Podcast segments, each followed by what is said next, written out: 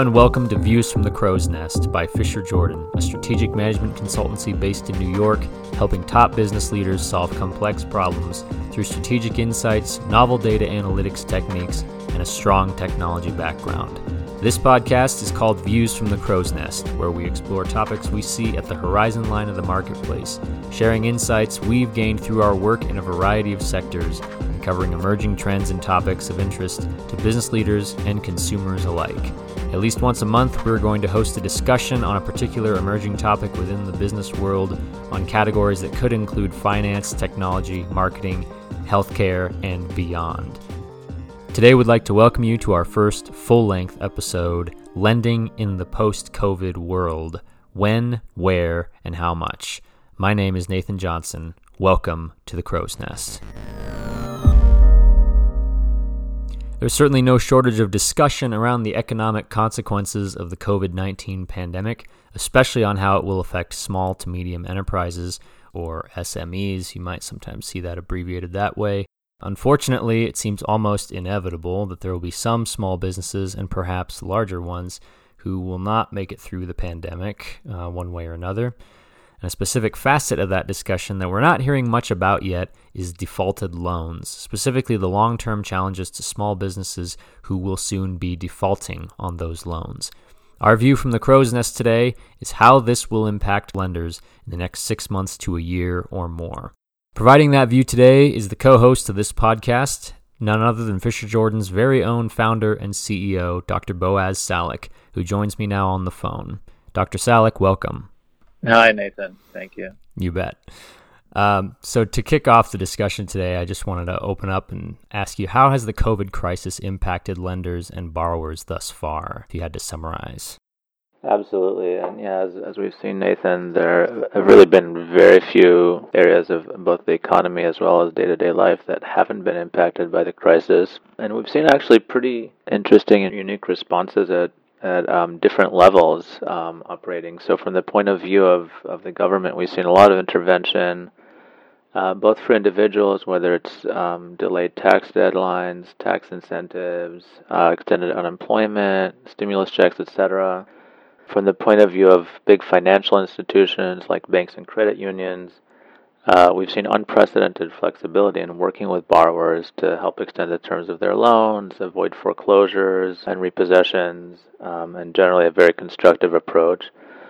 Um, and then from the point of view of borrowers, whether it be individuals or companies, we've seen a willingness to, to actually take on additional debt through the crisis, which is pretty unusual. Usually in economic downturns, you see a kind of an unwinding of leverage. And In this case, largely because people are expecting an eventual recovery, they're willing to take on additional debt additional leverage in order to make it through and then hopefully rebound and, and become successful um, both individually as well as, as organizationally. From the point of view of, of borrowers, we're seeing a lot of government programs that are addressed uh, both, both to small and medium sized enterprises. Uh, one of the challenges that we're seeing is actually being able to navigate that and have a consistent strategy. Um, and so, you know, kind of one of the themes that we're seeing for, for these small to mid-sized businesses is they've they've had to, in addition to figuring out how to uh, how to weather the storm is they've had to figure out how to navigate different different kinds of lending programs and actually have a strategy when it comes to financing, which a lot of them haven't had in the past. From the point of view of lenders, we're seeing um, a number of things happening. One is obviously that their existing loan books um, have had to, to be significantly restructured. So we're seeing a large number of, of deferments or uh, renegotiation of loan terms that lenders are offering to their borrowers. Um, secondly, as we're seeing a, a, large operational pressures, both in terms of um, you know the, the lockdowns and social distancing, making making it necessary to shift to a uh, a largely work from home environment, which, which, the lenders generally have not had in, in the past, uh, as well as the, the large number of government loan programs, which a lot of which do flow through financial institutions, and so they've had to reorient themselves towards being able to handle those large volumes of loan applications, both for the Paycheck Protection Program as well as um, more recently for the Main Street uh, lending facility by the Federal Reserve.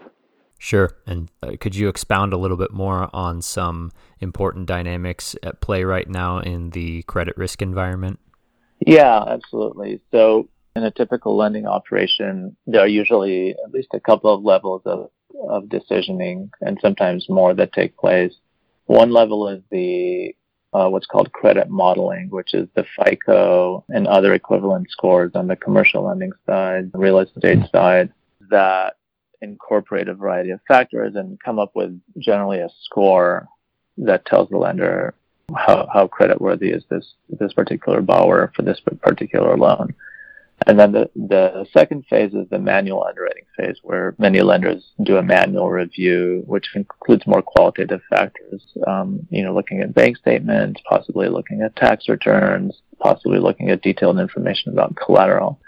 And what we're seeing is that from the modeling side, uh, a lot of the models that have been in use, such as FICO, are still useful, but maybe not to the extent that they used to be because of the unique dynamics of, of which businesses are uh, experiencing ex- extended shutdowns and which ones are, are kind of getting back into business more quickly that may have not been originally incorporated into the models when the models were built.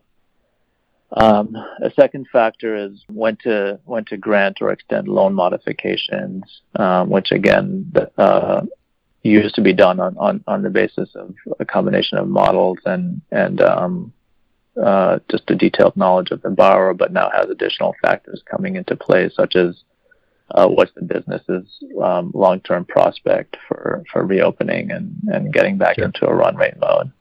Then you have the additional complicating factor of, of government loans coming into play. A lot of these government loans, uh, such as PPP, won't necessarily show up on the credit bureau report or uh, on on you know other public data sources that are available to to lenders. So it's, uh, it's incumbent on the lenders to kind of keep track of which of their borrower base are are getting these loans, how large are the loans, and um, how does that impact the, the seniority and, and viability of their existing debt as well as any future debt that, that they may originate?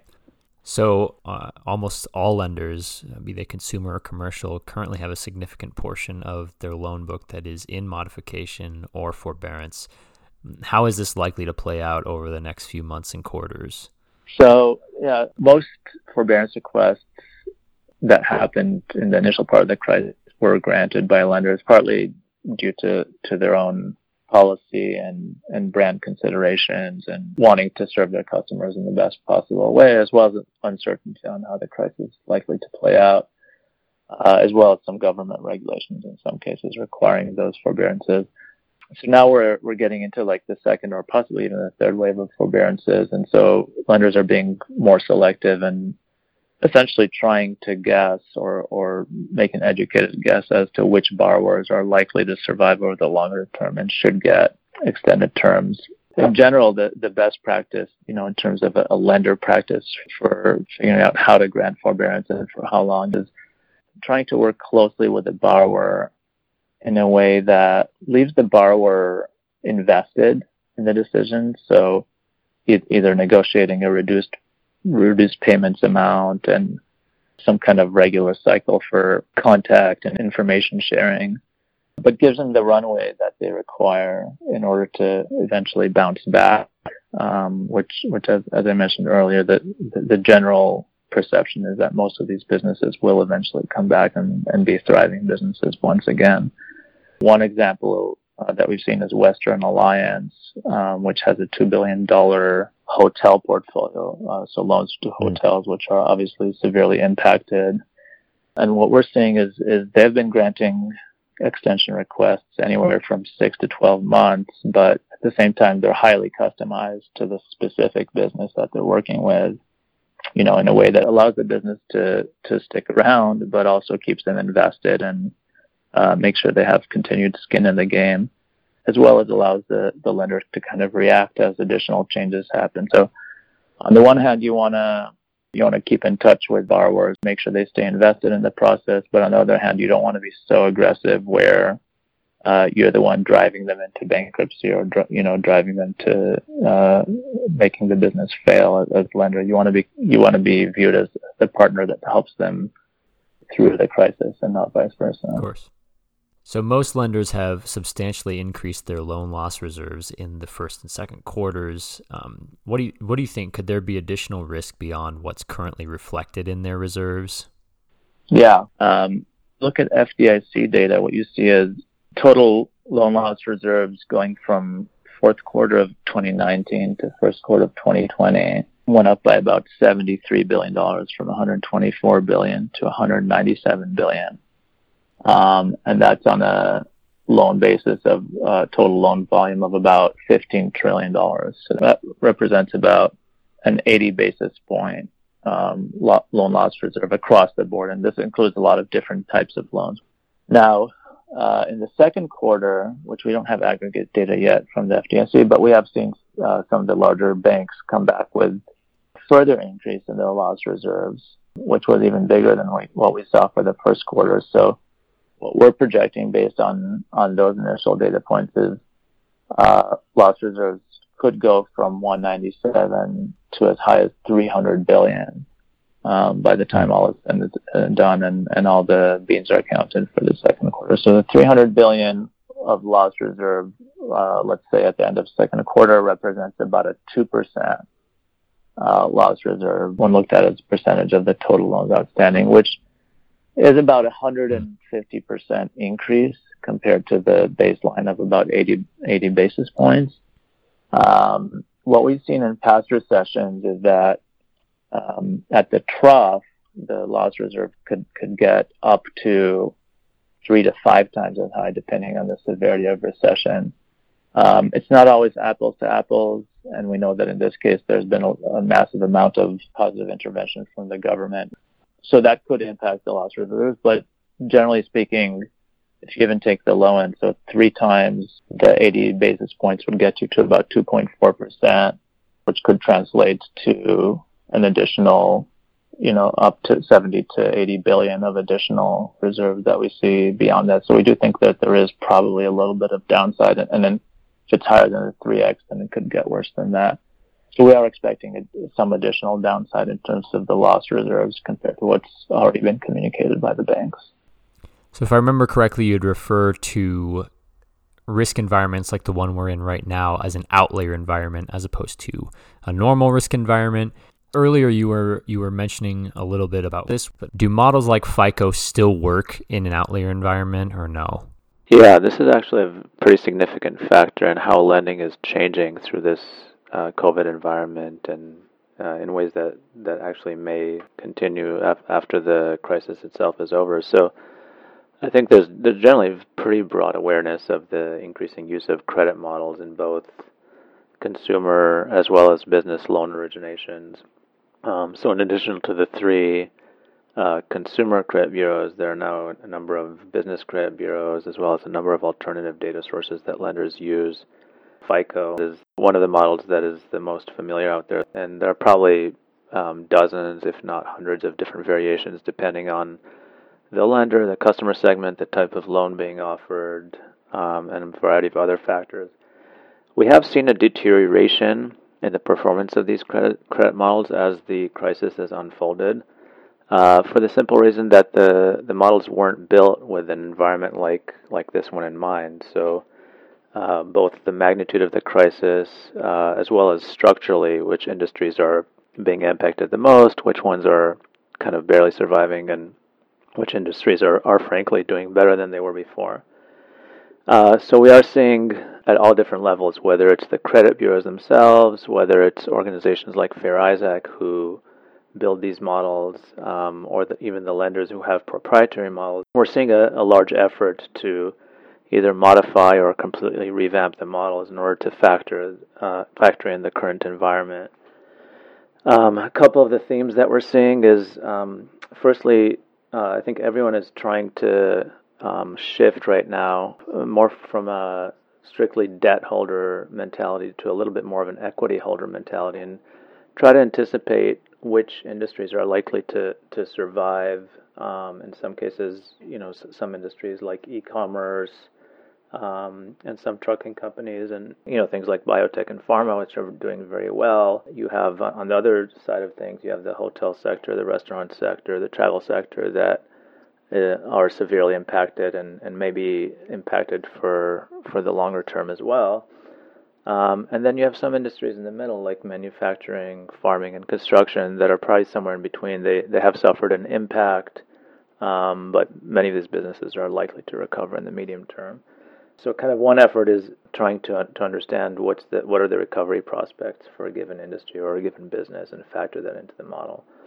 The second important factor that uh, we see lenders trying to factor in is the geographical factors. So, depending on whether you're in New York City or San Diego or the Northwest, the the epidemic wave, so to speak, is kind of hitting you differently. And, and we think a wave is actually a great analogy for this because you know if you're in the middle of the ocean and you see a wave coming, it's kind of important to position yourself accurately with respect to the wave um, so it, it, doesn't broadside you or catch you off guard. So, um, you know, a good example is New York City, where um, the reaction may have been slightly late to, to the to the wave of the epidemic, and we saw the case number rise very quickly. But once the city re- reacted decisively, the number of new cases were able to plateau, uh, and now it seems to be under control. Versus, you know, almost the, the opposite example is a California, which may have shut things down a little bit too early before the wave arrived and then reopened before the wave actually hit and then that got hit and ha- had to have reclosures. So depending on what geography you're in the, the dynamics of which businesses are likely to uh, recover and over what time frames are likely to be very different. So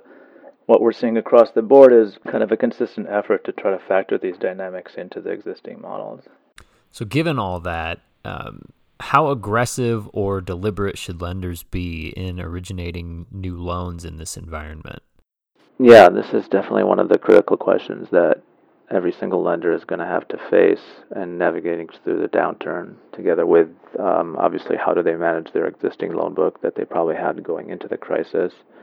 Firstly, it's worth mentioning that when we talk about lenders, there's a very broad range of different types of loans out there. So, whether it's consumer loans versus commercial loans, um, whether they're secured or unsecured loans, um, and then if they are secured, uh, what type of security is is a real estate loan, a lease, um, a motor vehicle loan, and similarly on the unsecured side, there are uh, several different types of unsecured loans. So it's a pretty broad range of instruments um, that we're looking at.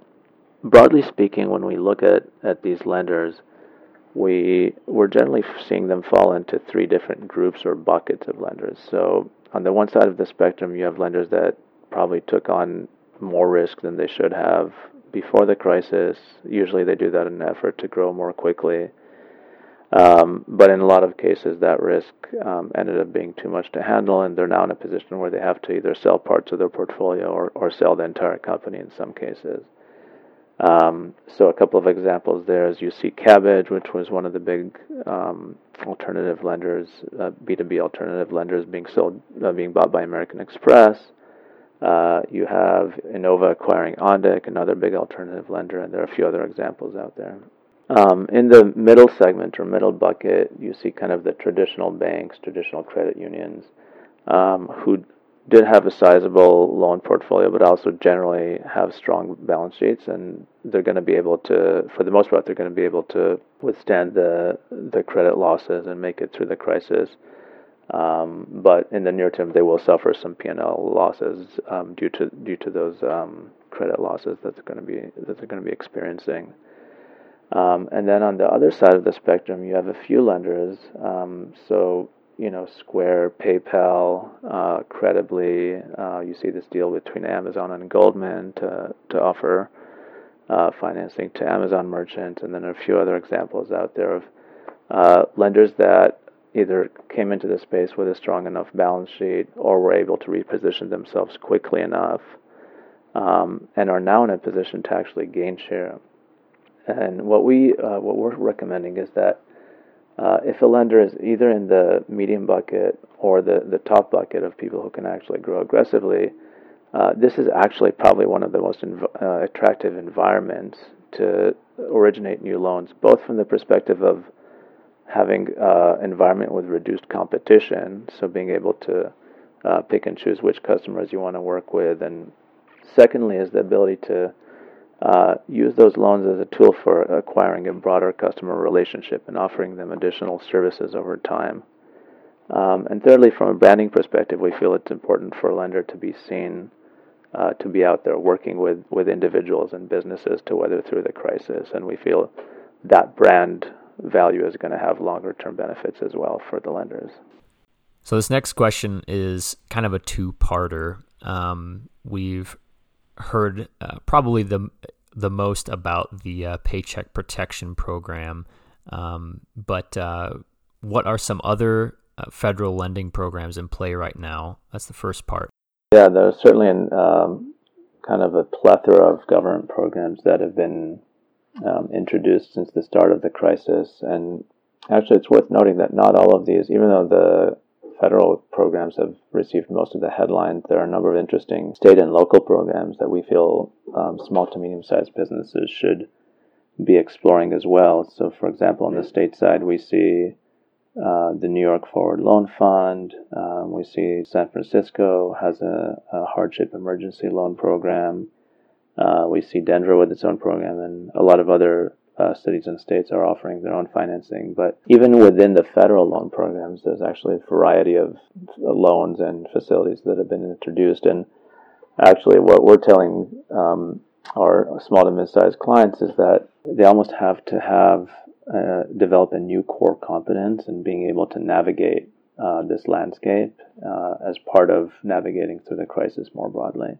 Looking at the federal programs, the, there are kind of three large ones that have been talked about. Um, the first one was the Paycheck Protection Program, or PPP, that a lot of people have heard about. This came in two tranches. The first was about $350 billion. Uh, the second one was $320 billion.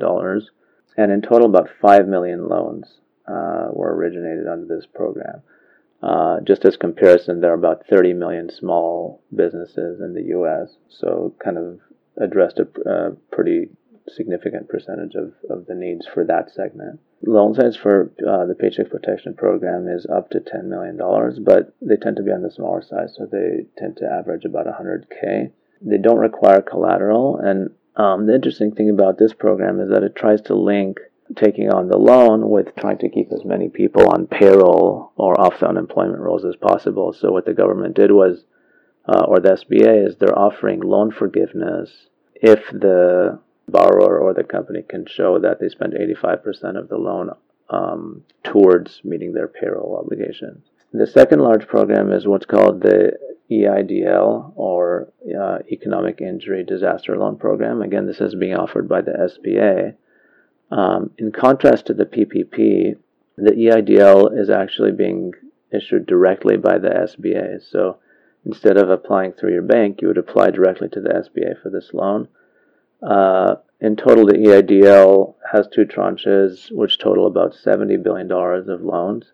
The other interesting thing about EIDL is that there actually, in addition to the loan, there's actually a grant that companies can get, which is worth $1,000 per employee and these grants were actually one of the first things that many businesses received in terms of relief for the crisis.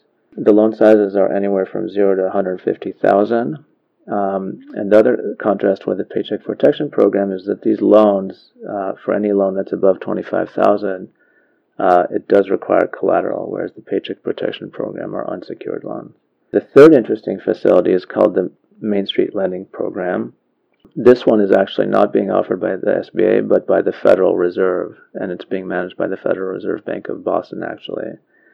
Um, the total amount for the Main Street Lending Program is uh, $600 billion of funding, and this is actually targeted more towards mid-sized businesses. So the loan sizes are a little bit larger, so anywhere from 250,000 minimum up to 35 million in terms of the maximum loan size.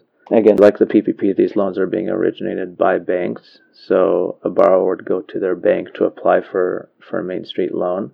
They also come with pretty onerous restrictions in terms of how the funds can be used. So there are restrictions on stock buybacks, there are restrictions on executive compensation, and a number of other things that companies should keep in mind before applying for one of these. The other, uh, the other interesting thing here is that the Federal Reserve is actually partnering with the banks. So what the Fed has told the banks is that for every loan that a bank originates, the Fed will buy 85 to 95 percent of that loan, so that uh, if the banks are worried about taking on additional exposure or risk, um, the Federal Reserve can, can help them mitigate that uh, through partnering with the banks. So, three very interesting programs with um, different target segments, and we feel that businesses should should try to be as well versed as possible, and you know have the maximum amount of information as they decide which of these to take advantage of. Fantastic. Well, thank you again for sharing that informed perspective on a maybe under discussed but nonetheless very important topic as we continue to navigate the current crisis and look forward to a post pandemic world. Thank you, Nathan. I appreciate it.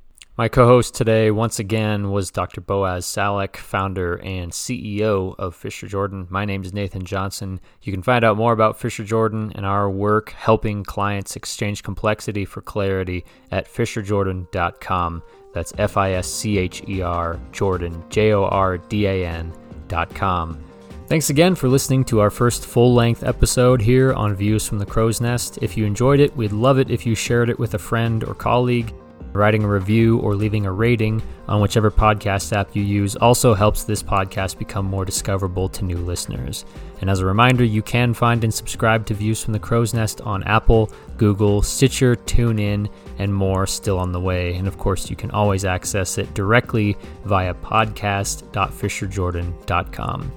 Finally, if you have any comments or questions on today's episode, or even if you have a suggested topic for our next View from the Crow's Nest, feel free to send us an email, engage at fischerjordan.com, and we will see you from the crow's nest.